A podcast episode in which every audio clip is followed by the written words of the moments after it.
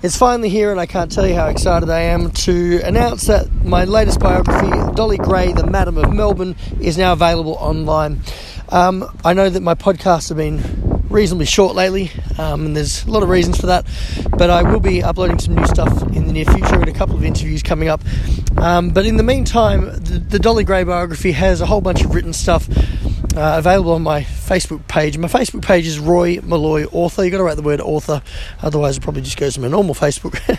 But um, I'd love you guys all to head over and check it out. If you're not familiar with the concept of Dolly Gray, Dolly Gray was the first wife of Squizzy Taylor, though he was not her first husband.